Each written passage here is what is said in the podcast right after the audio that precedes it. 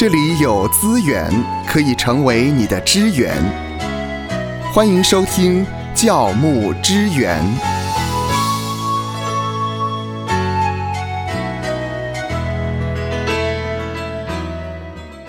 欢迎来到教牧支援。在上一次呢，我们曾经谈过了怎么样来帮助牧家享受服饰。那么今天呢，我们要来继续深入这个话题，嗯也就是如果你在教会遇到了一些困难或者是委屈的话，委屈你可不可以跟你的家人啊、特别是你的孩孩子子来诉苦呢？哎嗯，牧师，你有没有这么做过啊？呃，当然这个议题呢也挺有意思，挺复杂的。就是牧师可不可以跟孩子诉苦吧？哈，嗯嗯，呃，你知道有一首歌《心事谁人知？》，对而且有一个闽南语嘛，叫做“心事那么讲出来”。心事如果没有说出来，有谁能够知道呢？对，那当然跟太太讲，跟先生讲，嗯跟配偶讲哈。那么，当然这也是一个话题了，也是一个主题。那到底要不要在孩子面前讲？嗯，我记得有一对夫妻很有意思，在谈到比较看起来没有那么正面阳光的，啊、比较冲突性的呢，他们就趁孩子睡觉的时候，嗯嗯，啊，到外面到合体啊，比较没有人的时候呢，啊，当然这有一个问题是把孩子单独放家里。哦，哎，那那如果孩子太小的话就不行啦。对，不行啊。那么他们会就是避开孩子啊。那当然，有的人认为不能嘛，因为怕影响孩子对教会弟兄姐妹的观感呐、因为孩子。呃还没有成熟啊，他不太了解这个复杂的人际关系呀、也缺乏经验呐、嗯，呃，到时候你影响他，他他他这个同仇敌忾，哎，对教会就有负面的哦，看法。原来那个某某长老欺负我爸，哈，没关系，我就拿口香糖粘在他的椅子底下 啊，或是呢怎么样哈？那也许因为孩子，也许他没有办法完全了解，不成熟，啊没有经验，容易同仇敌忾，那会产生一个恶性循环，对不对？那呃，所以有很多人认为不能，不能啊。那有有的认为能啊。啊啊，反正就是为什么能？就是畅所欲言嘛，爱就是都透明的就是无所保留嘛，就是 就是放肆发泄嘛，啊，清亮透彻嘛，呃，就是真我嘛，哈。但其实我们是觉得呢，要看孩子，嗯，啊我觉得还是要因人而异没错啊，，所以不能够有一个好像方程式说你可以或不可以啊。呃，为什么不可以？为什么可以？好，那如果不能够在孩子面前诉苦啊，那一定是因为孩子不能够完全了解大人的世界，嗯他的年纪去承载这一块呢，还承受不住。好，那我们就要有三个原则。啊，第一个原则就是要自我节制。好，有的时候节制是需要依靠神，我们一稍不节制啊，嗯嗯，圣灵的果子嘛，对呀、啊，一稍不节制啊，就容易把一发不可收拾。对教会里面的冲突、人际的紧张哈，丑 包括对立，然后就情绪就发泄，甚至呢就在家里面这样子了。我们需要自我节制，就是不要在孩子面前去讨论教会的你说那个麻烦人物啊，或是呢呃伤害你的人。啊，以及谈到这些教会的问题，需要自我节制，因为孩子还不成熟嘛。嗯哼，你等于就负面的影响了他啊。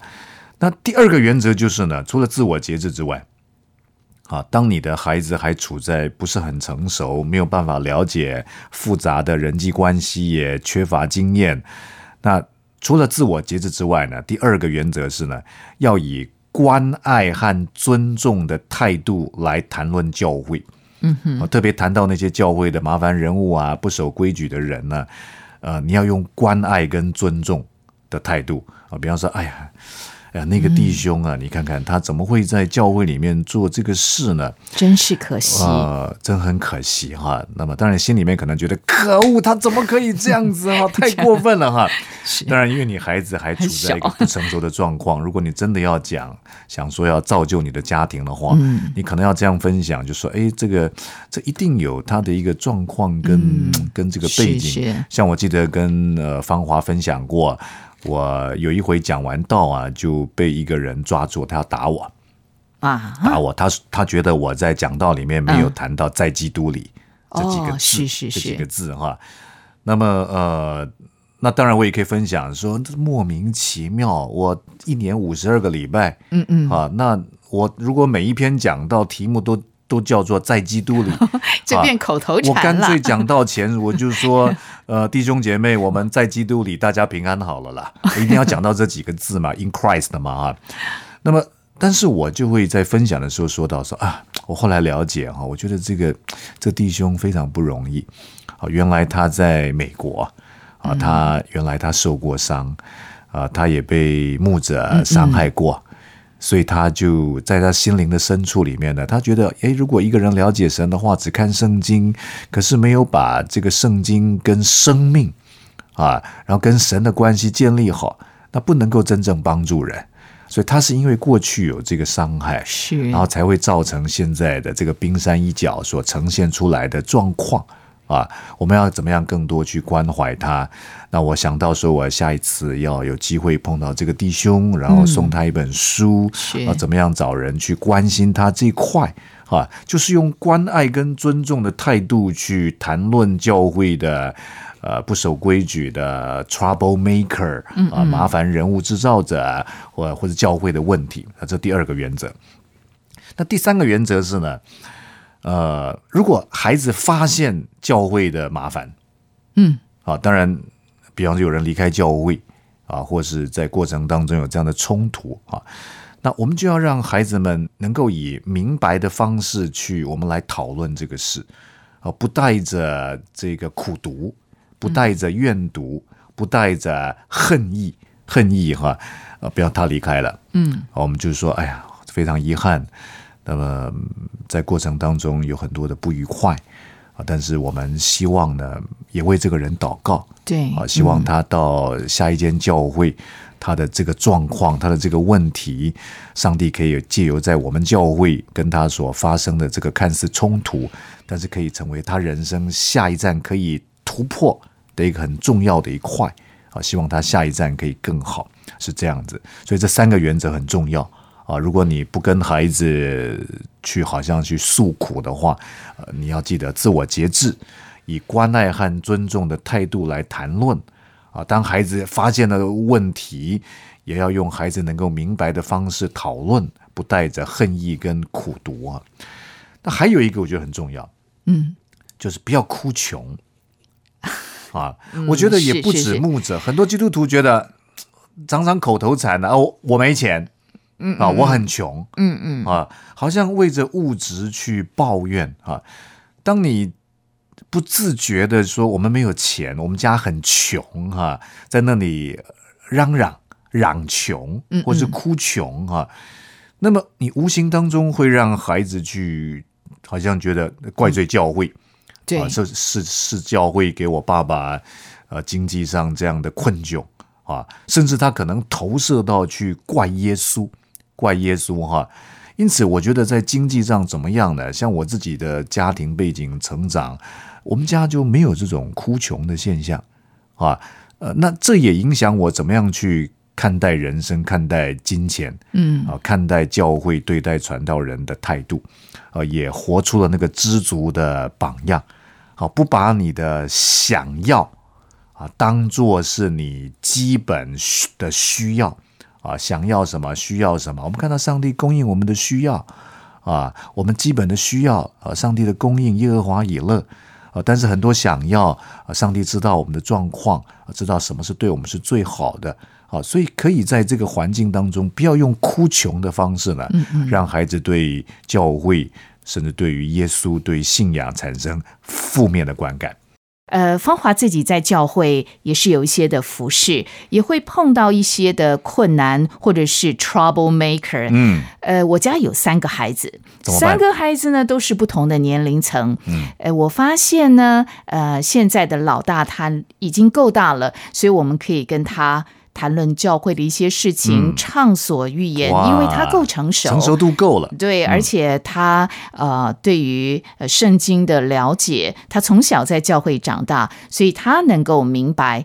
但是老二呢，他还在念书，所以他跟哥哥又不太一样。嗯那当然，嗯。最小的孩子他才读初中，嗯。所以我在跟他分享关于教会的一些事情的时候，我就非常的谨慎了。谨。慎了，嗯，怕就是等于说负面的影响他了，没有造就到他。对、嗯。对，对，那我自己的话呢，因为我孩子也够大了嘛，哈，已经都已经大学三年级了，嗯。啊，那我们家里面的话呢是可以讲啊，可以诉苦的是啊，不管是跟太太也好，跟孩子也好，因为他们的成熟度够啊，所以我们家的版本呢比较是畅所欲言版。是，啊，可以畅所欲言，就遇到的人、遇到的事、我的想法、我的观点，我为什么生气等等的哈。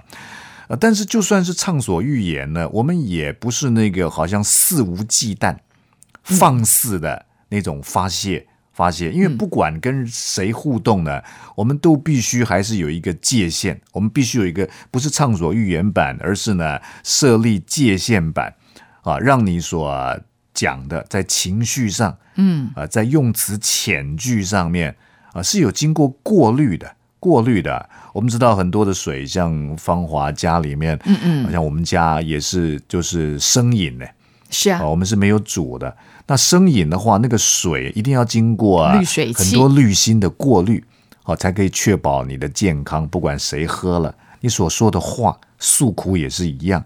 那有四个小方法呢，来帮助我们。如果你呃认为在家里面是可以跟孩子诉苦的啊，他们成熟度够，可以畅所欲言的话，也要有四个滤芯。哦，四个滤芯，啊这种哦，那这一定干净。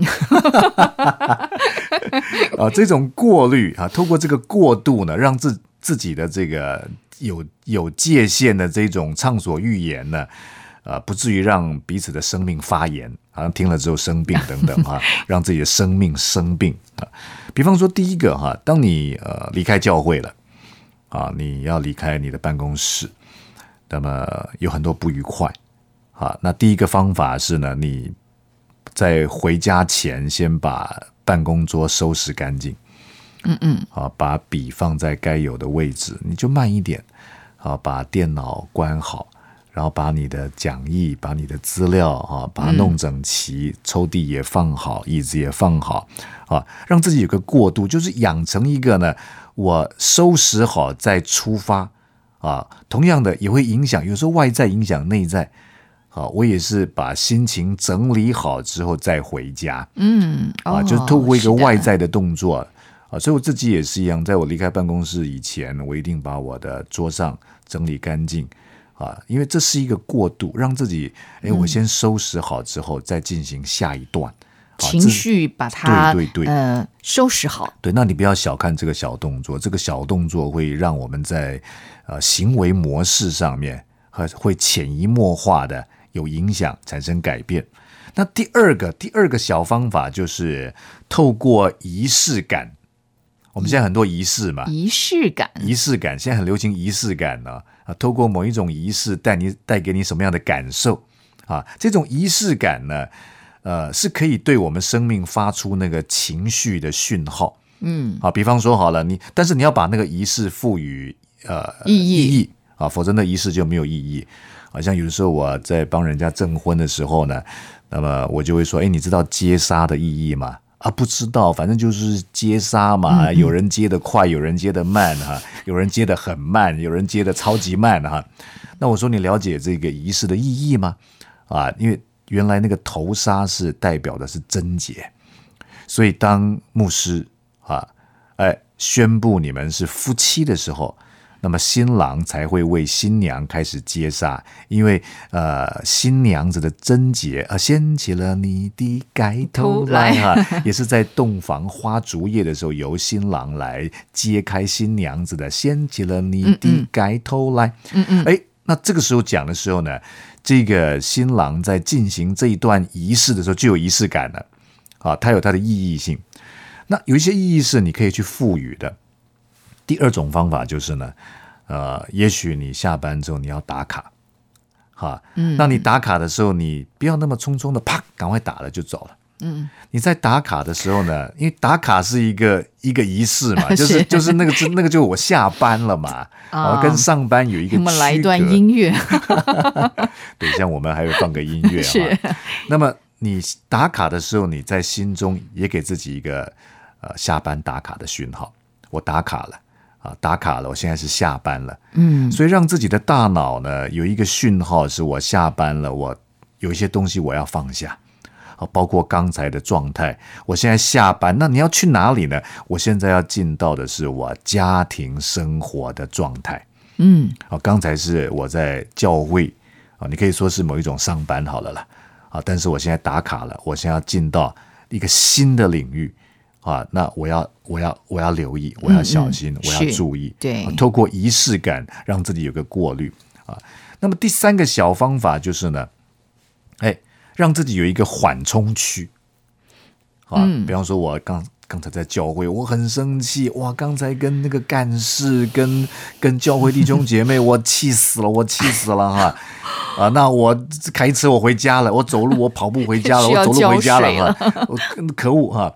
那么，哎，你要安排一个缓冲区，让自己喘口气啊！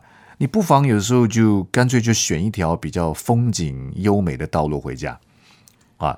那甚至在车上放音乐，听音乐啊。嗯。那不要听那个什么什么什么打的音乐啊，或者是怎么样怎么样暴力的音乐啊，听一些抒情乐啊，温柔的音乐啊，让自己可以在这一段从教会。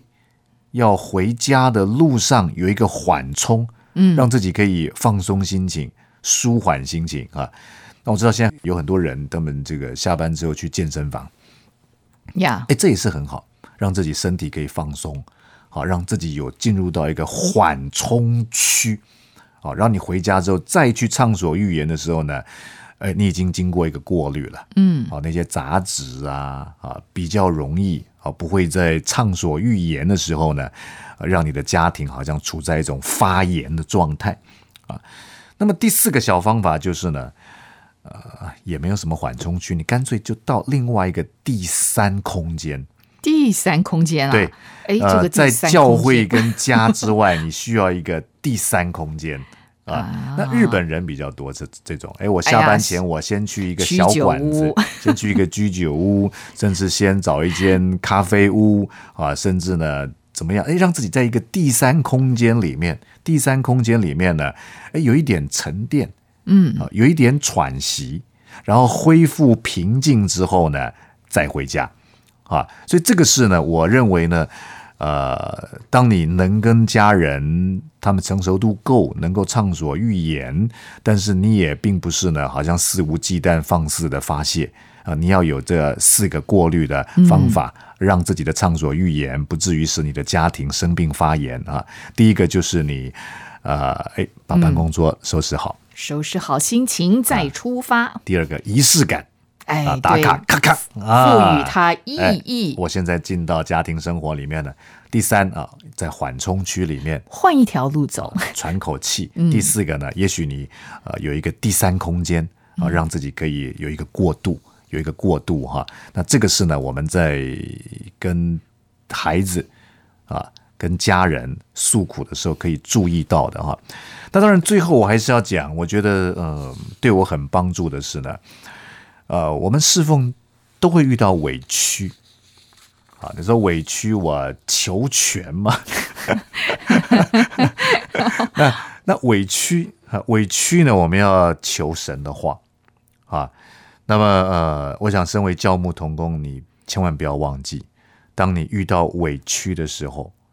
深渊在主，一定要读诗篇三十七篇，或是诗篇七十三篇，哎，三七或七三，对对对，哎，七三或三七都可以，都可以哈。那么你看，哎，你把它拿起来读。我觉得有时候我读诗篇三十七篇，或是诗篇七十三篇，啊，我都可以透过那个经文呢，神的话在我们生命当中会发生果效，啊。它会让我们本来呃，因为难过、生气、不苟言笑，因为上帝的话，他的能力啊有果效，让我可以开怀大笑，嗯哦，可以重新展露笑颜，因为呢，我把怒气交给神。是的，啊，比方说诗篇第三十七篇第一节说：“不要为作恶的心怀不平，也不要向那行不义的生出嫉妒。”啊，那点点点下面经文，每一节经文都可以安慰你，都可以安慰你。那如果你说好，我读诗篇三十七篇，你还可以读啊，或是你可以换读到诗篇七十三篇啊。比方说诗篇七十三篇第三节说啊，我见恶人和狂傲人想平安，就心怀不平，那怎么办呢？下面经文神的话都会带给我们极大的安慰。愿神赐福收听节目的你，就让这一次的教牧支援成为你侍奉的资源。